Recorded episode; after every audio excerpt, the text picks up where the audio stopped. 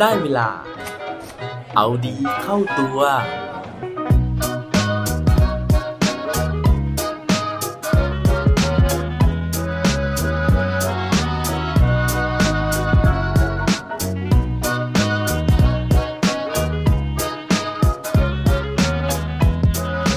มีอะไรที่ฉุดรั้งคุณเอาไว้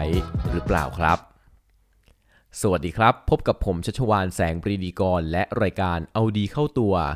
รายการที่จะคอยมามันเติมวิตามินดีด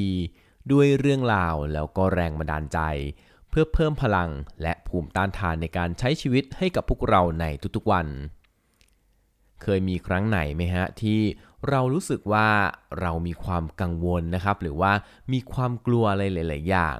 จนสุดท้ายเนี่ยเราไม่ได้ทำอะไรบางอย่างลงไป เรื่องราวแบบนี้นะฮะผมคิดว่าเคยเกิดขึ้นกับทุกๆ คนนะฮะบางคนเนี่ยมีความกลัวอยู่ในจิตใจนะฮะทำให้เราเนี่ยไม่กล้าที่จะตัดสินใจทำอะไรบางอย่างไป อย่างเช่นบางคนมีความกลัวที่จะพูดแสดงความคิดเห็นนะฮะไม่กล้าที่จะพูดออกไปนะครับ ว่าตัวเองเนี่ยคิดยังไง หรือบางคนก็เป็นโรคกลัวไม้นะครับ หรือว่ากลัวการพูดต่อหน้าที่สาธารณะ ทั้งหมดนี้นะฮะบางครั้งเนี่ยมันเกิดจากการที่เรากังวลนะครับว่าสิ่งที่เราทำลงไปเนี่ยมันอาจจะไม่ดี หรือเรามีความสามารถที่ไม่เพียงพอ ถ้าเกิดว่าเราทำสิ่งนั้นลงไป มันอาจจะไม่ดีนะฮะมันอาจจะดูแล้วไม่เหมาะสม มันอาจจะถูกคนอื่นเนี่ยตัดสินนะครับว่าเราเนี่ยไม่มีศักยภาพ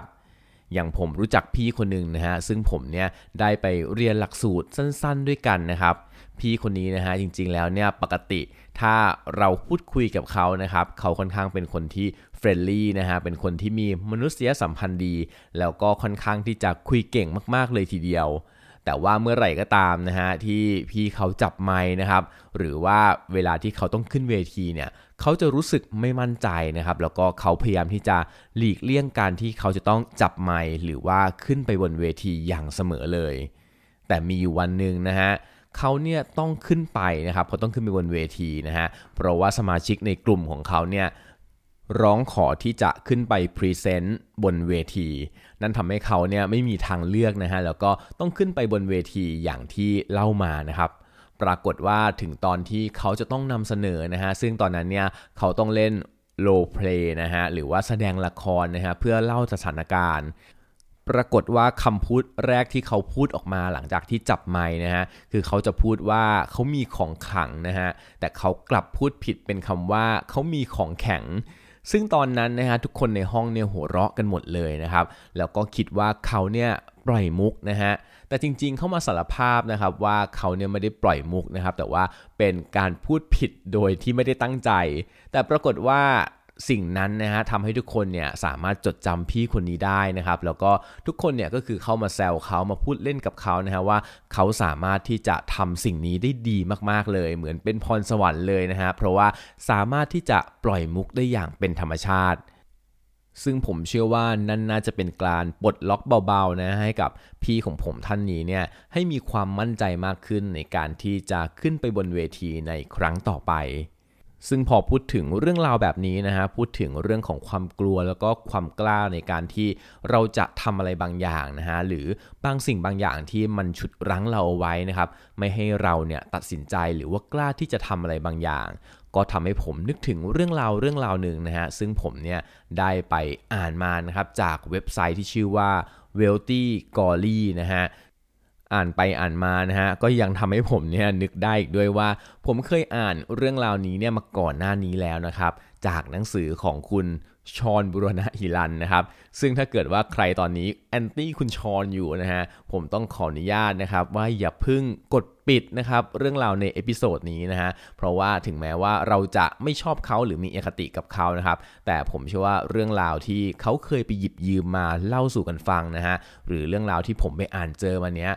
คิดว่าเป็นเรื่องที่ดีต่อใจนะฮะแล้วก็น่าจะเป็นแรงบันดาลใจแรงกระตุ้นให้เราเนี่ยได้ข้อคิดอะไรบางอย่าง ถ้าเกิดว่าพร้อมแล้วนะครับ ไปฟังเรื่องนี้พร้อมกันได้เลยครับ โดยเรื่องราวเรื่องราวนี้นะฮะเขาเล่าถึงเรื่องที่เกิดในโรงฝึกช้างนะฮะหรือว่าถ้าเป็นเมืองไทยก็คือเป็นปางช้างนั่นเองนะครับ โดยที่มีนักท่องเที่ยวคนหนึ่งนะฮะเขาได้ไปเยี่ยมชมปางช้างแห่งนี้นะครับ แล้วก็ไปเจอช้างเชือกหนึ่งนะฮะซึ่งตัวใหญ่มากๆเลยนะฮะแล้วก็ลักษณะเนี้ยดีมากๆ ดูแข็งแรงมากเลยนะครับ มีงาแบบงงสวยงามเลยนะฮะทีนี้นะครับเขาก็สังเกตว่าช้างตัวเนี้ย ยืนอยู่เฉยๆนะฮะไม่ค่อยขยับนะครับ แล้วก็ที่ขาหลังของมันนะฮะมีแค่เชือกหรือว่าโซ่เนี่ยเส้นเล็กๆ บางๆ เท่านั้นเองนะฮะที่ล่ามมันอยู่นะครับซึ่งเมื่อเทียบขนาดกับช้างเชือกนี้แล้วนะฮะโซ่หรือว่าเชือกเส้นนั้นเนี่ยมันบางมากๆ มันเล็กมากๆนะฮะเราก็เชื่อว่าถ้าเกิดว่าเจ้าช้างตัวนี้มันออกแรงนิดเดียวนะครับ เชือกหรือว่าโซ่เนี้ยมันต้องขาดกระจุยแน่นอน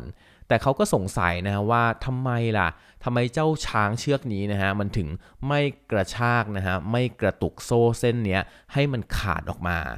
เขาก็เลยเดินเข้าไปนะครับ ถามคนที่เป็นควานช้างหรือว่าคนที่เลี้ยงช้างนะฮะว่าทำไมถึงเอาแค่เชือกนะฮะหรือว่าโซ่เส้นเล็กๆ แบบนี้เนี่ยมาล่ามเจ้าช้างเชือกนี้เอาไว้ คนเลี้ยงนะฮะเขาก็บอกนะครับว่าอ๋อจริงๆแล้วนะฮะช้างเชือกเนี้ย เขาเลี้ยงมันมาตั้งแต่มันตกลูกออกมานะฮะมันคลอดออกมานะครับแล้วก็ยังเป็นช้างตัวเล็กๆ ช้างเชือกเล็ก ๆ อยู่เลยนะครับเพราะฉะนั้นเนี่ยตอนที่มันเกิดมาเนี่ยมันก็ไม่ได้ตัวใหญ่ขนาดนี้ แล้วเขาก็ใช้เจ้าเชือกนะฮะหรือว่าเจ้าโซ่เส้นนี้แหละ ในการที่จะล่ามมัน ซึ่งตอนนั้นเนี่ยต้องบอกว่ามันก็ไม่ยอมที่จะถูกล่ามนะฮะ มันก็พยายามที่จะดึงนะครับ พยายามที่จะกระชาก แต่ว่าด้วยพละกำลังของมันในวัยเด็กครับ มันก็ไม่สามารถที่จะกระชากให้เชือกเส้นนี้เนี่ยมันขาดออกมาได้ เพราะฉะนั้นนะฮะช้างเนี่ยมันก็เลยรู้สึกว่าเชือกเส้นนี้มันไม่สามารถที่จะกระชากออกมาได้ มันแข็งแรงเกินกว่าที่พละกำลังของมันเนี่ยจะสามารถที่จะกระตุกให้มันขาดออกมา ยิ่งมันโตขึ้นโตขึ้นนะฮะมันก็เลยเริ่มรู้สึกว่ามันเนี่ยจะไม่พยายามในการที่จะกระชากเชือกเส้นนี้อีกแล้ว เพราะว่ามันลองมาหลายครั้งแล้ว หรือว่ามันเคยมีประสบการณ์ตั้งแต่ในวัยเด็กว่าเชือกเส้นนี้แหละ ที่มันไม่สามารถที่จะเอาชนะได้ เรื่องราวที่ผมได้ไปอ่านมานะฮะจบแต่เพียงเท่านั้นนะครับ แต่ถ้าเกิดว่าใครเนี่ยที่เคยฟังเอพิโซดเก่าๆนะครับอย่าง episode 147 นะครับ ที่มีชื่อ episode ว่าขีดจำกัดในชีวิตนะฮะอาจจะพอจะนึกถึงได้นะครับว่าผมเนี่ยเคยเล่าถึงเรื่องราวของเจ้าหมัดนะฮะที่มันอยู่ในโหลนะครับซึ่งปกติแล้วหมัดเนี่ยมันสามารถที่จะกระโดดได้สูงนะฮะมากกว่าขนาดตัวของมันเนี่ยถึง 400 เท่า แต่ว่าพอมันไปอยู่ในขวดโหลนะครับที่มีฝาปิดแล้วเนี่ย วันหนึ่งเนี่ยมันก็ไม่สามารถที่จะกระโดดได้สูงถึง 400 เท่าอีกต่อไป เพราะมันคิดว่าถึงมันจะกระโดดสูงขนาดไหนนะฮะมันก็เจอฝาโหลอยู่ดี เพราะฉะนั้นวันหนึ่งเนี่ยที่เราเปิดฝาโหลออกนะครับมันก็ไม่กระโดดนะฮะ เพราะว่ามันคิดว่ากระโดดไปก็ชน กระโดดไปก็เจ็บตัวเปล่าๆ สุดท้ายมันก็เลยกลายเป็นหมัดที่กระโดดได้ต่ำๆนะฮะ แล้วก็กระโดดได้เพียงแค่ความสูงของขวดโหลเท่านั้นเอง ทั้งหมดนี้นะฮะทั้งสองเรื่องราวนี้นะครับชวนให้เรานึกถึงอะไรครับ เราอาจจะนึกถึงเรื่องราวของตัวเราเองนะฮะที่จริง ๆ แล้วมนุษย์เราเป็นคนที่มีศักยภาพนะฮะแล้วก็มีทรัพยากรในการที่เราจะสามารถทำสิ่งต่างๆ ได้ แต่ว่าเราหลาย ๆ คนเนี่ยถูกอดีตนะฮะหรือว่าถูกประสบการณ์บางอย่าง หรือแม้กระทั่งถูกคำพูดของใครบางคนนะครับ ทำให้เราเกิดความกลัวนะฮะ เกิดประสบการณ์ที่ไม่ดี ซึ่งสิ่งเหล่านั้นกลายเป็นว่ามันเหนี่ยวรั้งนะฮะ มันกลายเป็นเชือกหรือว่าโซ่เนี่ยที่ล่ามขาเราเอาไว้ทำให้เราไม่สามารถที่จะก้าวออกเดินได้ หรือว่าลองทำสิ่งต่างๆได้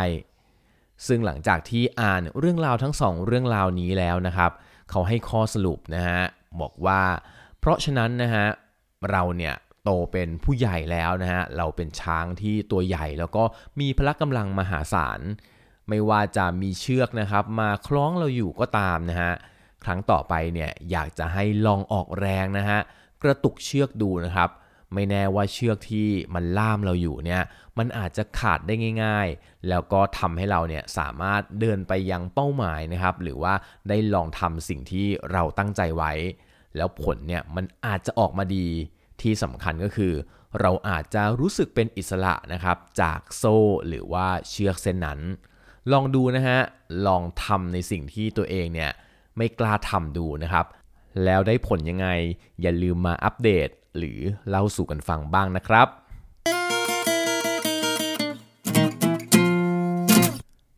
และปิดท้ายวันนี้ด้วยโคดดีโคดโดน เขาบอกไว้ว่า what we fear doing most is usually what we most need to do สิ่งที่เรากลัวนะฮะ ส่วนมากมักจะเป็นสิ่งที่เราต้องการ ไม่แน่ใจว่าจริงหรือเปล่าครับ อย่าลืมกลับมาเอาดีเข้าตัวกันได้ทุกวันจันทร์พุธศุกร์พร้อมกด subscribe ในทุกช่องทางที่คุณฟัง รวมถึงกดไลค์กดแชร์เพื่อแบ่งปันเรื่องราวดีๆ ให้กับเพื่อนๆของคุณผ่านทุกช่องทางโซเชียลมีเดีย สุดท้ายนี้ ขอให้วันนี้เป็นวันดีๆของพวกเราทุกคน สวัสดีครับ